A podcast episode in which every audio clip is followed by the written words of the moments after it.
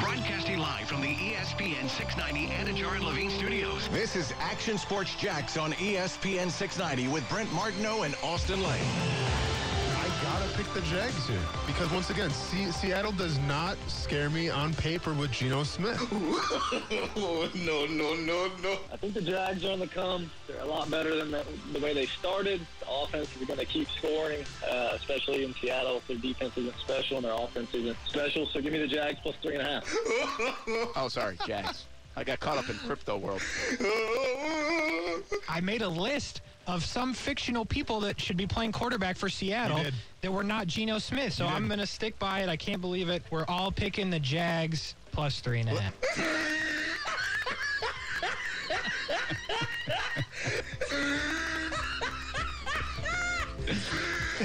First of all, That's a great laugh, Murphy. get that guy a lozenge because he sounded a little hoarse. Oh, Yeah. man. I was going to say, I was like, I don't remember picking the Jags in my picks, but I guess I did for the three and a half. Oh, I know. I was so confident too, and I never picked the Jaguars, but here I am, Yeah. making a fool of myself as usual. Dang it, that means I didn't do I, I, I forgot I picked the Jags at three and a half. Yeah. That means I didn't do well in the picks at all. Gosh, I, I felt good about my picks yesterday, like halfway through the day. I had Indianapolis looking good, like because I, I do this one with I have to pick six of them. Yeah. I lost Arizona on Thursday night, mm-hmm. and then uh, I had a couple other ones in play, and I was like, okay, I'm feeling pretty good. Cincinnati was up 11 on on the Jets. Yeah. feeling good. Yeah. Houston is getting throttled, 38 to nothing. Yeah. Uh, Indianapolis is up 14 nothing early and still has a chance to win, and then goes back and ties it even after the disaster of Wentz. And I think me and Casey had that one. Tennessee could call their Casey. Oh, you better believe it. Oh yeah. So maybe like you, you didn't deserve to win that team's game. win. What are you gonna do? And uh, and then even Tampa. I mean, I got Brady going down. He throws a pick six. Yeah. I mean, what are we doing? Yeah. So Yeah, the picks this week were rough. oh, Three. they were they were hard. It's been a rough year, Casey. I mean, not rough for everybody. Three of the competitors were two and four. One of the competitors was four and two. So, Where were you? Four and two. of course. Oh, uh, nicely He's done. pulling away now. Nicely done, Casey. starting to pull away. It's a good thing because after his fantasy whooping that he's getting Dude, right now. dude, two touchdowns taken off the board. This is ridiculous. Man. This Welcome is fantasy football, ridiculous. Welcome to fantasy football, Casey. It is that he had two of them, and he loses rough. James Robinson for the game. That's right. Well, Yep. yeah, yeah, that was Yeah. rough. No, it's cool. No, it's cool. No, it's cool. Hey, at least we're laughing. You know who's not laughing today? Anybody in that Jags building, yeah. because that was uh, embarrassing and bad. Listen, we've seen it before over the years. It's, a, it's not like the first time I've ever done a show where the Jags look so bad. Uh, that was a bit unex- unexpected, and the more and more I deep dive into it, maybe shame on us. Maybe maybe we should have seen that coming a little bit more. You know, Bill Belichick gets a lot of credit for what he does against young quarterbacks and how he changes things up. And look what he did against Herbert yesterday. Herbert all of a sudden looking a little normal uh, the last couple of times out, but maybe we don't give enough credit to a guy like Pete Carroll who evolves his defense through the years. And and I kind of chalked up them playing decent defense last week to the fact that well the Saints offensively aren't anything dynamic, and also it was wet out. You know the weather wasn't great. Yeah.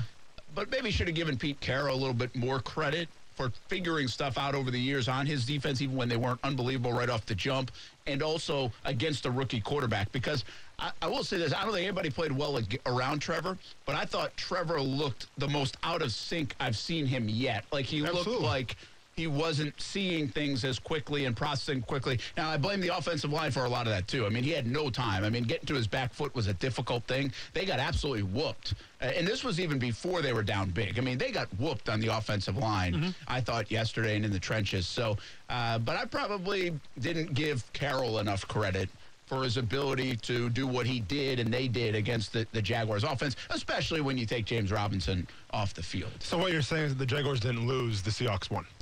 Uh, no, the Jags did plenty to Okay. lose. Okay, good. I'm just making sure we're on the same page right now. No, because but, but I, no. I mean they definitely listen. But I think Pete Carroll.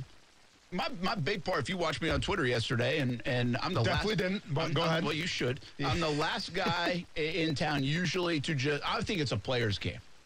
Okay. I think the NFL's a players' game. I think most of the people that are they coach and they know football, and you, you got to go play. You Mm-hmm. know, players make the plays. I think this one was all on the coaching staff. I really do. I thought they got absolutely blitzed by Carroll and his staff. And I thought it was just so lopsided in what Seattle did versus what the Jags did yesterday. Yeah, the players didn't play that well, but I'm just not sure they even had much of a chance yesterday.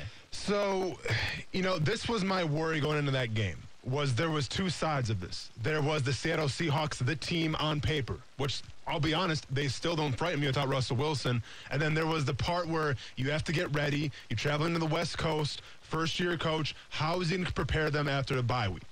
And we saw how they were prepared. Now, shout out to the Jaguars because my son was waiting to go to you know trick or treating and everything, and we had I had to watch the game because you know gotta do my job. But as it's halftime, I'm like, hey son, you know what? Let's go. Let's go trick or treating. Like he, he was waiting like it was like the NFL draft. He was waiting for that phone call, and I'm like, hey dude, guess what? Hey, got a little surprise for you. Jaguars ain't coming back in this game. Yeah. We're going early. Reese's So- peanut butter so- cup oh, isn't yeah. going to call. Oh, We're going to so- go get, or get him. yeah, so he was excited. Like he was pumped up. I'm, you know, a little frustrated. I'm, I'm watching the game on my cell phone, taking him house to house. You know, maybe swearing a little bit, wondering where the coverage is. But you saw the very first play of the game when they're on defense. And I allude to a play where K'Lavon Chaisson was on the line of scrimmage. They go in motion, and all of a sudden he gets up, he stands up, and he, he drops back. And there's nobody at the line of scrimmage to defend the edge. And, and they run the, as the first play of the game mm-hmm. for the Seahawks offense. They run for like an eight yard gain. I'm like, okay, well, there's a miscommunication. Not off to a good start. And it snowballed and it trickled from there. This was just a classic example of this team was not on the right page. And once again, with all due respect to Geno Smith, that guy shouldn't beat you. Geno Smith should not go out there and look like the reincarnation of, of Drew Brees, hitting what 15 passes in a row, whatever it was. This team just it was they were not prepared. They did not come ready to play. And it's frustrating because okay, I get Pete Carroll's a great coach. So be it. They have great players. I understand that. But the way that it looked yesterday, it's not supposed to look like that. We always talk about parity in the NFL. Watch New York Jets game yesterday. New York Jets somehow, with a guy by the name of Mike White, who sounds made up, doesn't sound like a real quarterback name, beat the Cincinnati Bengals, who are the one seed in the AFC. This is a league of parity. And week in and week out, when the Jaguars are playing, in, you know, in a losing kind of game, they can't get it done, and it's not even close. That's the frustrating part for me right now with this team. Yeah, it is. And uh, listen, I know the Jags have deficiencies. I don't even. I think everybody in town knows the Jags have deficiencies. I don't think anybody's like pie in the sky. They should go beat everybody. I think this Seattle team is very average overall. I, I do. I, I think uh, everybody knows that in the NFC West now. I think across the league, if you have Geno Smith uh, going as your quarterback, you probably don't have a Seattle team that's going to scare you. When Russell Wilson comes back, he will always scare you. I mean, he should. He's, he's one of the top quarterbacks in the NFL. But as long as this team has Geno Smith, then they're just an okay team by NFL standards. They are not like the Rams to Houston. All right, the Rams beating Houston. That's the way Houston is built right now. I mean, to see the, the way the Rams are built, 38 to nothing, they're on a different level. The Bills coming in here next week, not just because of this game, but even versus what the Jaguars currently are, where the Bills are. All right, I could see you getting blown out. I really could. Like that is there's some separation sometimes in the NFL. There's a lot of parity, like you mentioned, the Jets and Cincy, uh, the Jags and Cincy. Right? I mean, there's parity there. Those are those are normal games. There's also like an echelon sometimes where you get a handful of teams that are really really good and veteran and got the QBs, and then you got a handful of teams trying to find their way still. Well, the Bills versus the Jags might be in that category. Seattle and the Jags not in that category. And so I thought for, they were lethargic. I thought they were bad from the get go. Uh, I thought they got out coached. I thought their offense stunk. I thought their defense stunk. I thought their special team stunk. I mean, they they they were brutal. I mean, it was a bad football game. And to your point, it shouldn't happen. It should not look like that in the NFL. And by the way, it's now looked like that twice. It's looked like that against Houston, mm-hmm. who, quite frankly, you're probably better than, and you allowed you you you looked so bad and you coached so poorly and you couldn't line up and your communication was so bad that you didn't even give yourself a chance against a bad football team. Well, yesterday. Same deal. You couldn't line up properly. You had too many men on the field. You got out coached so poor, bad that you really didn't give yourself a chance to win the football game.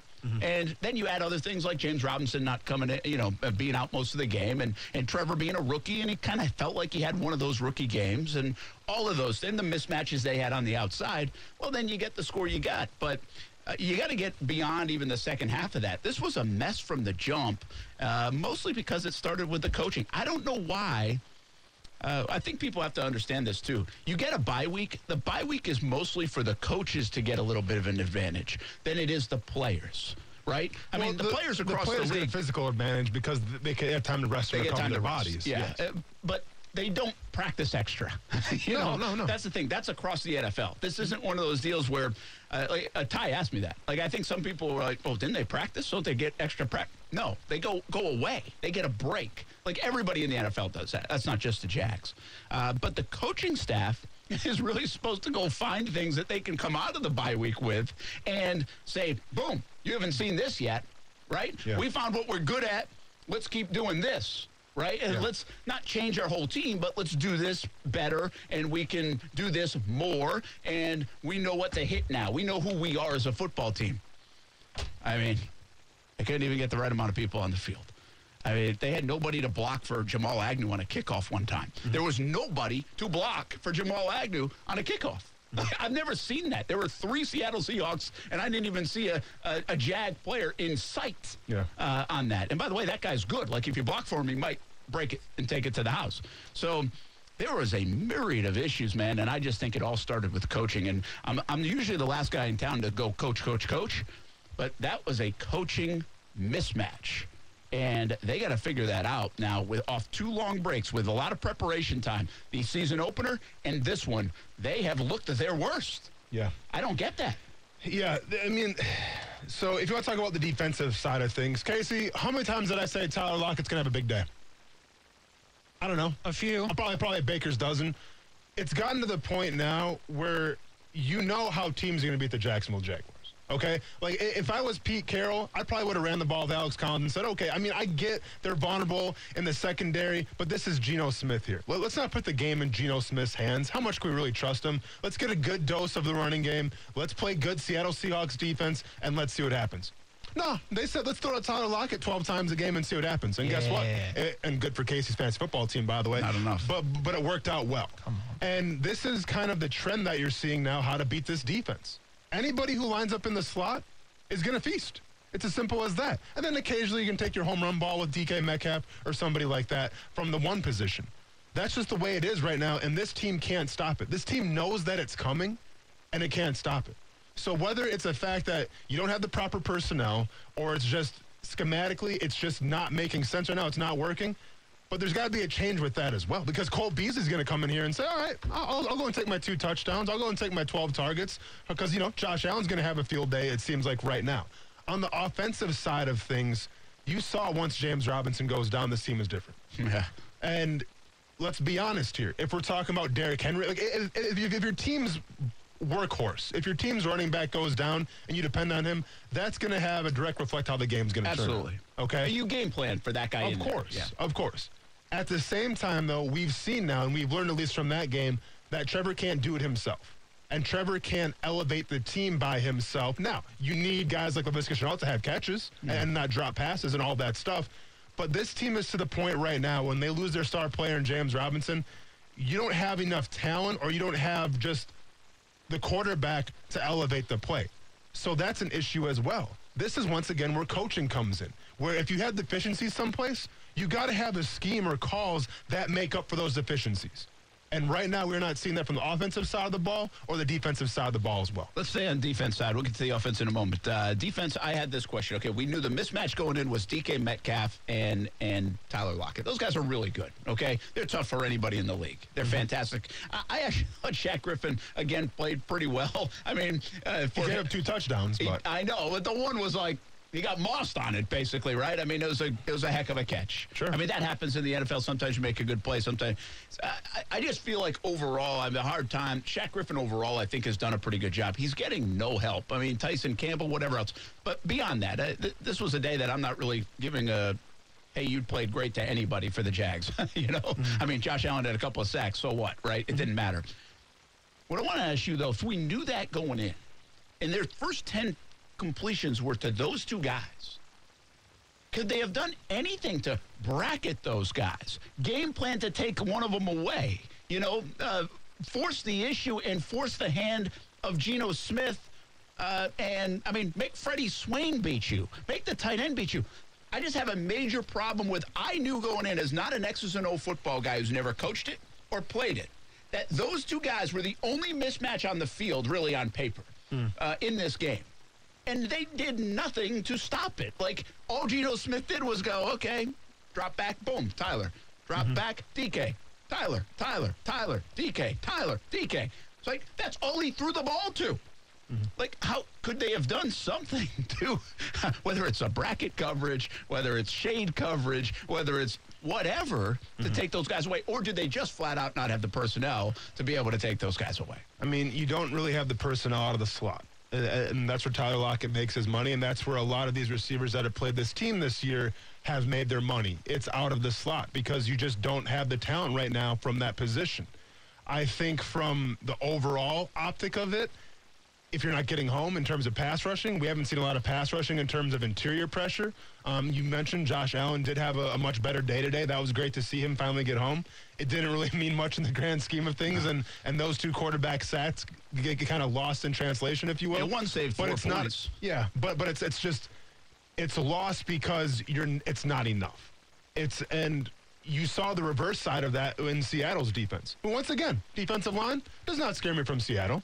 Carlos Dunlap might be older than I am. Okay, Carlos Dunlap has a lot of um, tread on those tires, and he was having a, a hell of a day Yeah. against an offensive line that, let's be honest, a lot of us have praised the past couple weeks. Dunlap just And- knocked another one down, in fact. no, for sure. So when you don't have the pressure, whether it's manufacturers rushing four guys, when you have the personnel in the secondary that just isn't up to par with who you're going against that wide receiver, that's a combination for a disaster. And, and that's exactly what we saw yesterday. Yeah, I, I, get it. I get the pressure and, and the lack thereof. Um, I just felt like I knew what they were going to do and they can't stop it. Well, when you know what they're going to do and you can't stop it, I mean, that's a mismatch. It's, it's too much of a mismatch in the NFL. I get it. The Jags defense isn't that good, but I mean, you know what they're going to do. Uh, this is even different than Derrick Henry. You know what they're going to do. You know, like uh, nobody is even trying to run right now against the Jags, and I wouldn't. You know, I mean, Josh Allen's going to come in here and throw it 45, 50 times. Uh, well, he might not have to. I mean, they might be taking a knee by the end of the third quarter because do keep this in mind. And this is where the Jags have to look themselves in the mirror and be honest. And I, I thought Trevor Lawrence actually said it best. He's like, we got to watch the tape. We got to be honest with ourselves. But I'm not talking about his side of the ball. I'm talking about the other side of the ball. If Urban Meyer's going to stand on that podium after the game and tell me that they only had like 79 yards of defense in the second half, if Josh Allen's going to stand on that podium and say, well, if you look at the stats in, in the second half, I mean, we, we did a pretty good job. If Myles Jack's going to say, hey, if we had a turnover in that game, game might be a little bit different. You guys are lying to yourself. No, that wouldn't have been different. They decided not to do anything in the second half. They ran the clock down like they were just trying to get out of Dodge. Yeah. Like in the third quarter. They Pete Carroll, probably because he knew everybody on that staff, and he mm-hmm. didn't want to get any of his own guys hurt. We're like, let's call off the dogs. We don't need to do anything here, all right? So let's just get out of Dodge. Mm-hmm. And that's what happened. So please, Jags, on that trip home, after you hit the podium and the mic, I hope you realize that's what they did because everybody else in the NFL realizes that's what they did. Mm-hmm. And, and they, Geno Smith could have thrown for 300 and something yards and four touchdowns if they wanted to. Sure. All right. They just didn't want to. Tyler Lockett could have beat me in fantasy with 24 catches, probably if he wanted to. All Oh, And so they have got to know that. And I don't know what you do, but it's their job to fix it and find it and, and whatever else they have to do. Uh, but but don't lie to yourself because that's going to just you're just you're in denial then if Yeah. that's the case. And uh, they got absolutely whooped, and they would have got whooped in the second half even more uh, if uh, Seattle wanted to. Yeah. Casey and I did an exercise to shut off the show. I think it was on Monday, Casey, where I talked about, you know, what I want to see out of the bye week and going to Seattle mm-hmm. is how much confidence do we have in the rookies and how much confidence do we have going forward when it's the 2020 dra- 2022 draft, excuse me, how we can say, okay, well, we're fine at this position, we're fine at that position, we're all good here. Tight end, I would say we're probably okay. Can we all agree on that one? Dan Arnold had a, an okay game. Yeah. We okay with that? Yeah, Sure. How are we feeling about corner right now? Awful. How are you feeling about Tyson Campbell right now? terrible, Awful. Okay. How are you feeling about defensive line right now? terrible. Awful. Okay. And I haven't even mentioned the offense part. Keep in mind. How are you feeling about safety right now? I don't even know they're playing. Well, I'm, They're I'm, I'm taunting. being honest. How are you feeling about safety right now? Uh, yeah, I honestly don't even notice. Like yesterday, I didn't even notice the safeties. I mean, I- was yeah. the first play you were talking about because I saw the first play of the game, and you. s- I think you mentioned Chaisson, but if you go back and watch the first play of the game yesterday, Mm-hmm. Jenkins comes up because I, I rewound it. I think it was the first play of the game. Pretty sure Jenkins comes up on what looks like a blitz of some sort, and then just like stops. Might not have been the first play. It might have been just a play in there. But Jenkins comes up from the safety spot. They bring some pressure, and it's like he got st- the right tackle, whoever he was blocking. Yeah. They all just kind of came together, and he just stopped. I'm like, well, what was the point of that? Yeah. like, what's the point of just stopping? Yeah, I'd have to find you the play to tell you. But anyway, that was the only time that and the taunting play was the only time I met, I saw them. I don't even remember Wingard. Oh, I remember Wingard. Hands up. Yeah. You, you know the one play? Uh, this is what's great. We're going to do this tonight on Jags Report Live. And again, this is why this was such a problem again. 12 men on the field, then 12 men call a timeout, right? Back to back plays. Then later, did you see Archuleta, who I thought was terrible on the broadcast, quite frankly? But, uh, Ouch. Nice. Oh yeah. Well, I mean, if you can't, if you got to tell me 12 minutes later, you still can't tell me if it's Tavon Austin's fault or you think it's uh, uh, Trevor's fault on the interception. Like they didn't even bring that up. Like it took me forever to. Like that's the play. Whose fault was that? Right. I mean, do we know though? Well, we don't, but he didn't even bring up Tavon Austin. He's like, that was a Oh. bad throw, terrible Okay. throw. It's like, dude, we all saw that the route got cut off in some way, shape, or form. Anyway, Yeah. I, I just had my issues with Archuleta yesterday. I thought he was pretty Apparently. average. But anyway, the one good thing he did was the Jags are, there's about six players on this specific play. It's with like 10 minutes to go in the third quarter. Mm-hmm. About six players with their hands up pointing in other directions. Mm-hmm. And they get a first down on like a six yard pass play, Seattle does. Mm-hmm. Then on the replay, Archuleta did a really good job of showing the tight end leak free. Now you might have been trick or treating at this time, No, I mean, I, I went back and watched the whole game, so I but he draws draws the yellow arrow. I don't know if you guys remember that, but the scot free man going down the middle, like Yeah. Russell Wilson would have hit him. Yeah. Geno Smith didn't see him, so that just shows you like we didn't notice. I mean, good thing Archuleta brought it up, but he's like, if you just see how many people Oh, yeah. are are confused. I don't know how you can get that confused. That's, by the way, where I remember Andrew Wingard. His arms were up in the air, like, what are we doing? Mm-hmm. If you're that confused on defense, how can you have so many guys confused on defense? And I'll say this lastly again to go on coaching. Call a damn timeout if you're that confused because it would have been a touchdown. Yeah. With any other quarterback, most likely it's a touchdown. So how do you not call timeout in that situation if you've got six guys looking at each other like, what are we doing? Yeah. No, no, I hear you. So uh, we're going to break that play down on Jags Report Live tonight, 7 o'clock on Fox 30. But it's just, uh, it's, it was a mess, man. It was a mess. I mean, I got people ask me, why are you so negative? Uh, What's the matter? Are you all right with all this tweeting? I'm like, what do you want me to tweet positive about that last? Like, Sometimes got to walk away from it, man. there was nothing to hang your hat on yesterday for the Jacksonville Jaguars. Dan Arnold. I have something positive. if you're interested in that, it has nothing to do with the Jags. It is November 1st. Do you know what that means? Austin Lane. Like, uh, my sister's no birthday. shave. Happy No birthday, shave. Brent's sister. No shame November. No, it has to do with certain apps that may be eligible to people in Florida now. Oh man, uh, are, are, are we live? I just downloaded a certain app. Oh wow, we're, we're live. There's certain apps now you can start um placing some, you know. I don't know. I don't Some know if they wagers. all work, but I got the email that one specific one works, and during that segment, downloaded it, have it, and um, I Well, there you go. That's Yeah. great to have some positivity in my life. Scorpio season. How to lose money. Nice man. How to lose money? Yeah, Yeah, with your- don't- don't with your picks, the that's a show good in point. terms of Brett's picks. Uh, we'll be back. Action Sports Jax on ESPN 690. We still have to talk about the offense. So was that a regression day for Trevor, or does he just have no help right now? We'll be back on ESPN 690. Yeah, yeah, the angle. Um, and me and Tavon talked about it. It's one of those. Just thought he was going to go flatter. Um, something that we had, you know, we talked a little bit about, and maybe we just need to. That's one thing. Communication is so important in this game, and um, regardless of, of what happened, we've got to be on the same page. Stuff like that can't happen, whether or not it's the, the throw, the route, whatever. Um, that just can't happen. You know, we, we're driving, and I think we were down by seven, and we're driving and on the 50-yard line, and then get a turnover like that. You know, kills our defense and the momentum that we had. So uh, we got to stuff like that. We got to fix, and like I said, but that's all of us. You know, it's me, me included, and um, we, we got to get better. I tell you, thank goodness for that kid. Still love Trevor Lawrence. Every time he talks at the podium, I feel better. I mean, he kind of says it how it is. And listen, I don't think he was very good yesterday. I mean, I think he looked out of sync, out of sorts. Uh, I think the mental clock was ticking. I'll tell you the one play why I don't think Trevor Lawrence looked that good. Uh, the well, I'll give you two reasons why. One, there wasn't really an oh wow play for the first time in his career in Jacksonville. maybe the throw to Marvin Jones, you could say that was a pretty good throw, actually, where Marvin dropped it. Yeah, it was good. That was a good throw. No, I mean, did you see the? hit. No, for sure. Did you see the, the Mike White highlights though? yeah. Okay, Um, I'm just making sure. So I I don't think we saw a lot of wow, right? And the, mm-hmm. we usually even like Houston, it was a bad performance. Denver wasn't a great performance, but there was still a player or two you're like, holy cow, right? I mean, just didn't really see that. But I think the play that sums up his day and how out of sync he was, and this was a big play at the time. If you wanted one last chance for the Jags, they come out of the gates in the third quarter. They actually get a Geno Smith sack. Mm-hmm. They have them on the run. They went backwards on that drive. They they force a punt and they get the ball in like the 45 yard line of Seattle, down 17 nothing. Now listen, I'm not thinking they're coming back, but now you get a chance to at least have a better second half, make it a game, put a little scare into them, right?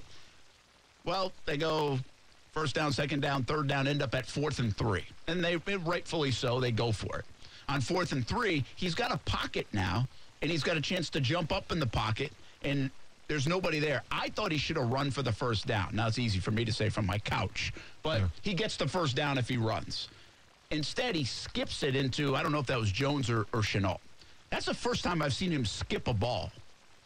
You know, it just showed like his footwork, his decision making, his confidence level of sticking it in there was a little off. And I think that play to me summed up kind of his day. He just had a lack of confidence in his receivers, everything going on around him. I thought the clock was a little quicker. And I think the best word to use is like sync. He was out of sync. And that fourth and three play, that was it, right? That was the game. Like if you had a chance to come back, you had to complete that, go down and score. Uh, and that was it. So that was kind of the play to me that, that summed up Trevor Lawrence's probably one of his ugliest looking days of his career so far. Yeah, to me, it was just it was the demeanor and the confidence in the pocket because he just he just didn't have that. Now they got off to a rough start once again with, with drop passes, Yep. and you know, I mean, if we're being fair though, the the one to Laviska right away, I mean, yeah, it was a little low. Like it, Yeah. it wasn't the most perfect pass. It wasn't. You know, Laviska still has to catch that ball, but like even those you know throws, it's like well, usually Trevor I think brings those up a little bit and they're Yeah. they're more catchable. You just you saw a guy yesterday who didn't seem confident, didn't seem poised, and that in, that like the eternal clock was a little m- mixed up, and that was something that I was really you know positive about the, the whole year for for a rookie quarterback and able to stand in there and kind of knowing that in, internal clock's going to go off and kind of get out of the pocket and make a play. He's been great with that all year, and that's helped the offensive line out as well. Because coming into that Seattle game, we praised just how well the blocking in terms of pass blocking was for the Jaguars' offensive line. Well, now that's out the window as well. Yeah. So it was just from a confidence standpoint, from a poise stand, uh, standpoint, from just an, an overall aesthetic, it just did not look like Trevor was comfortable yesterday. Nah, and I, th- I think they, they were poor in the blocking, uh, even in the first half before everything got. I, I understand the. You have enough people around the NFL over the years that tell you if you throw it 51, 54 times and they know you're you're going to to throw the ball, it's really hard to block. So that's fine. Uh, but I still think they were bad. This was a bad game for the offensive line. Uh, it was again. It looked a little Houston-esque, where everything was kind of was sped up. Uh, but the Houston game might have been because they threw it 51 times. This was right off the jump. Like I, I, I just think Pete Carroll and Seattle knew if they this was their season. They were 0 3 at home. They played with more energy. They played with more get off. The Jags looked lethargic. They looked slow, and even in the trenches, they looked that way. Even though I don't think Seattle really would dominate in the trenches like on any given day against the Jags. I, I don't think they're that much better than them in the trenches. I think on this day they were that much better uh, than them. So, but I agree with you, man. I think I think the sync was off for Trevor. Uh, now, listen, offensive line has to play better. They really do, and Laviska has to catch that ball. They're down seven to nothing, and it's third and two, and you just know the, the if if you put your defense back out on the field, things are not good on that defense. Like you don't, nobody has confidence in the defense. This was an offensive game. They needed to dictate play. They needed to keep up. They needed, I thought, to get ahead, quite frankly. And to drop that ball on third and two, and then I'll even piggyback it with it was a decent punt by Logan Cook and Rudy Ford, who you signed to be a, a special teams ace, whiffs on the ball at like the six yard line. Like Yeah. they should have downed it inside the 10.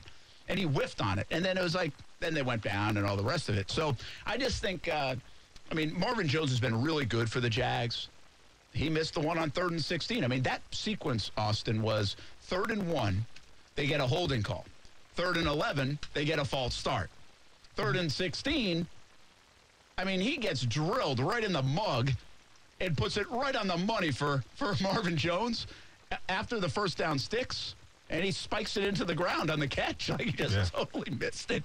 And so, I mean, those show they got to make plays around him, and, and they really have to do a better job. And that's been a common theme. Did you see the stat? They said I didn't realize the stat was so big. They have 11 drop passes this year on third down. 11. I mean, they've only played seven games. I mean, that's your job is to catch the ball, and we know he throws a pretty good ball. I understand it might not have been perfect yesterday, but he throws a lot of good balls, man. Uh, so, and Laviska's confidence has to be a little shot because he's starting to drop balls these last few weeks, and they're not involving him in the offense. You know what's wild? And okay, all that stuff, I agree. And also, the penalties, we talk about this Jaguars team was a little uncharacteristic. You know, right now, who are the least penalized teams in the NFL? Probably two of the worst teams in the NFL. The least penalized teams? Yeah. No. The least penalized teams would be the Rams, the Bengals, the Packers, the Colts, the Broncos. So now, I mean, you want to take top three, Rams, Cincinnati was good until, well, the Jets yesterday, and then Green Bay. Okay. What do those teams have in common? Right now, they're at the top of their divisions. Yeah. They're, they're, at, they're at the top of their respective conferences because that's what great teams do. Great teams don't find ways to lose ball games in terms of, you know, penalties. Now, I think with Aaron Rodgers, yeah, if it's a false start here or if it's a miscommunication here, they're like, that's fine. Aaron Rodgers can get away with a couple offensive pass interferences here because he's that great of a quarterback. They can overcome those types of things.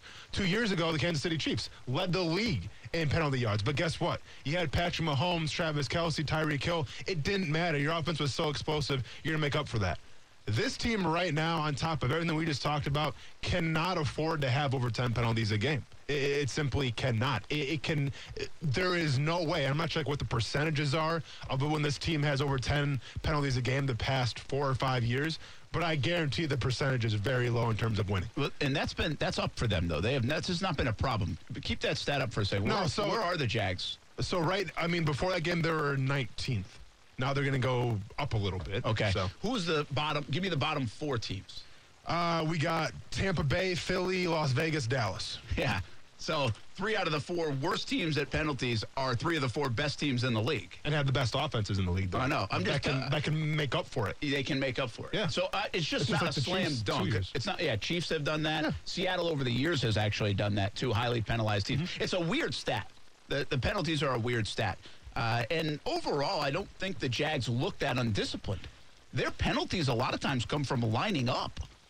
And, and the two uh, the Whoa, two passes. I mean, roughing the lining up is undisciplined. like that, that's as Oh, yeah. undisciplined as it, well, as I it comes. more. I feel like that's more communication and yeah, Oh, I mean- detail and yeah, discipline. But um, I mean, I feel like if you have 12 guys in the huddle, that's probably the most undisciplined play in football because Yeah. you, you guys can't even count properly. Well, I also think, are they getting the play in too late? I wonder if that's an issue because that's what it felt like was an issue in week one against Houston. We talked about it, the offensive penalties, but it was like, are you getting the play in? Because nobody knows what, what to do. Uh, let me ask you one more guy. Jawaan Taylor has been inconsistent at best during his career. Did you notice yesterday, or was it just me, uh, that it looked like he almost like was false starting on every play? Does that show a lack of confidence as an offensive lineman? You used to go against offensive linemen. Well, when a guy's coming out of the chute quick, and by the way, I'm not saying he did. I think he was just anticipating as quickly as possible to get get ready. I mean, is that a common thing, or is that because he's has a lack of confidence? He feels like he's getting beat by Carlos Dunlap, and he better get as early as a start as he can. So it was one of two things. Either he was getting a little flustered with the crowd noise, which I'm not sure. I mean, I wasn't at the game, so I don't know how crazy that Yeah. crowd noise was. Or it's the fact that Carlos Dunlap was beating with speed and he was trying to get the advantage. I mean, you know, th- there, there's games that offensive linemen can play um, in terms of trying to find a little competitive advantage when they feel like a defensive lineman is, you know, getting the best of them per se. And that might have been one of those cases right there.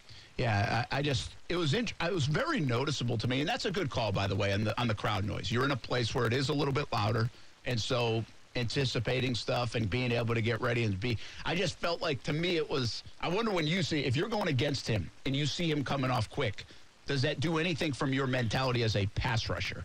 Like was Carlos Dunlap like I'm in this guy's head a little bit? Um, I mean, if, if that's the case, then, and if I mean Joe Thomas, who I went against a couple times, considered you know one of the best left tackles in NFL history. Joe Thomas, I've told the story before a little bit, but he always did a great job of keeping you guessing, right? Because as an offensive line, sometimes you get you get complacent, and it's almost like you're reacting to what the defensive lineman does. Joe Thomas never did that. There would be one time where I'm rushing, all of a sudden Joe Thomas he he, he jump sets you like he he because you know there's it's timing. It's like a dance, right? So it's like one step, two step, three steps, pass rush. Well, one time I'd be okay, one step. Oh, now Joe Thomas is knocking me on my back after one step. Yeah. And, and, he, and he was famous for doing that because he always disrupted the flow. He never let you get comfortable. Pass rushing, it's all, it's all about comfort. It's all about finding that flow, Yeah. finding that rhythm. Joe Thomas never let you do that. Now, John Taylor is nowhere near the level right now of Joe Thomas where he has the confidence to try to jump set somebody, go after somebody like that. So what he has to do is try to get gain those extra inches anywhere he can by maybe getting off a little sooner. It's a little bit like a pitcher and a base stealer. You mix up your delivery, and Sure, then you, yeah. you hold it, and, Yeah. and so that's what he was doing, like to you in that Yeah. instance. And I, I just noticed it yesterday that man, I felt like he was come, getting back there as quick as he can. Uh, just to maybe that was a confidence thing. We'll see. The uh, I mean, the Jags' offensive line just was not good. I mean, it just wasn't good. Nothing was good Nope. yesterday. That's uh, that's the big takeaway, of course. Uh, hey, big news in the on the injury front today. Jameis Winston, uh, Derrick Henry. What does that mean for these teams, their playoff chances, all the rest? It would be nice to be able to say, what does it mean for the AFC South? But in Jacksonville, it doesn't matter. Uh, what it means for the AFC South. Uh, we'll talk a little bit more about uh, around the NFL and uh, more about this Jags football team. Will it get better? It can't get much worse than that on Sunday. We'll be back. Action Sports Jax on ESPN 690.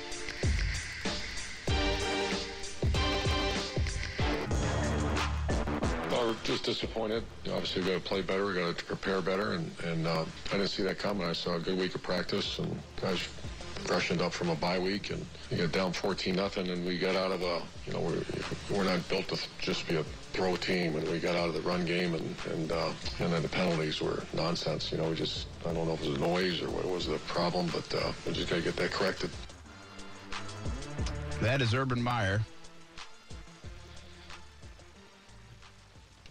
I refuse to believe that Urban Meyer's not a good coach or anything like that, okay? But I do think we have to acknowledge when, well, just like a few weeks ago, he messed up and from the team plane to the incident in Columbus, Ohio. But we have to acknowledge when, when it goes really sideways. And this was a sideways game for him mm-hmm. and his staff. And he's in charge of the staff, he's the face of it. Mm-hmm. He went really sideways in Houston. And I also think we've given them credit along the way for these baby steps uh, of a team that doesn't have a ton of talent and the growth of a quarterback that looks like they're doing. So they, they've made some major mistakes even in other losses, but they've also shown some good things. I think we've been very honest about the coaching staff. This was a bad performance by the coaching staff. And the organization in detail surprised me. I don't know if I'm wrong about that on Urban because I just have this life philosophy that if you are super successful, like he was in college, that you are most likely buttoned up, organized, detailed, you communicate well, all those things. Like, I think it's very hard to have the success he had in college and not have those qualities. Now, you could argue with me that, hey, Brent, he had five star, five star, five star, five star, five star, five star. He had better players. All right. Yeah, in yeah. college, you can do that. I just refuse to believe that. But the Houston game and this game show me a sense of disorganization that I didn't think I'd see Mm-hmm. under Urban Meyer. Yeah.